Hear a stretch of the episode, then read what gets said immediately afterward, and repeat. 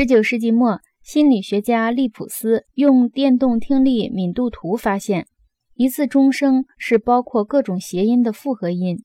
爱迪生解决这个问题的路子多少有些与此相似。实践经验告诉他，如果能找到一种使解决方法显豁的手段，一切问题在萌芽时期都包含一切答案。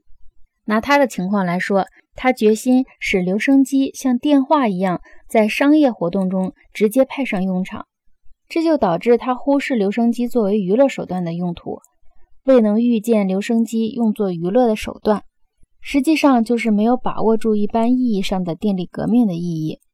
在这个时代，我们心甘情愿地把唱机作为玩具和安抚神经的玩意儿来接受。不过，报纸、电台和电视。同样获得了娱乐性的一面。与此同时，推向极端的娱乐活动又变成了商业和政治的一种主要形态。由于电力媒介具有整体场的性质，它们趋向于消除形式和功能被切割的专业分化。这种专业分化长期被我们当作字母表、印刷术和机械化的遗产来接受。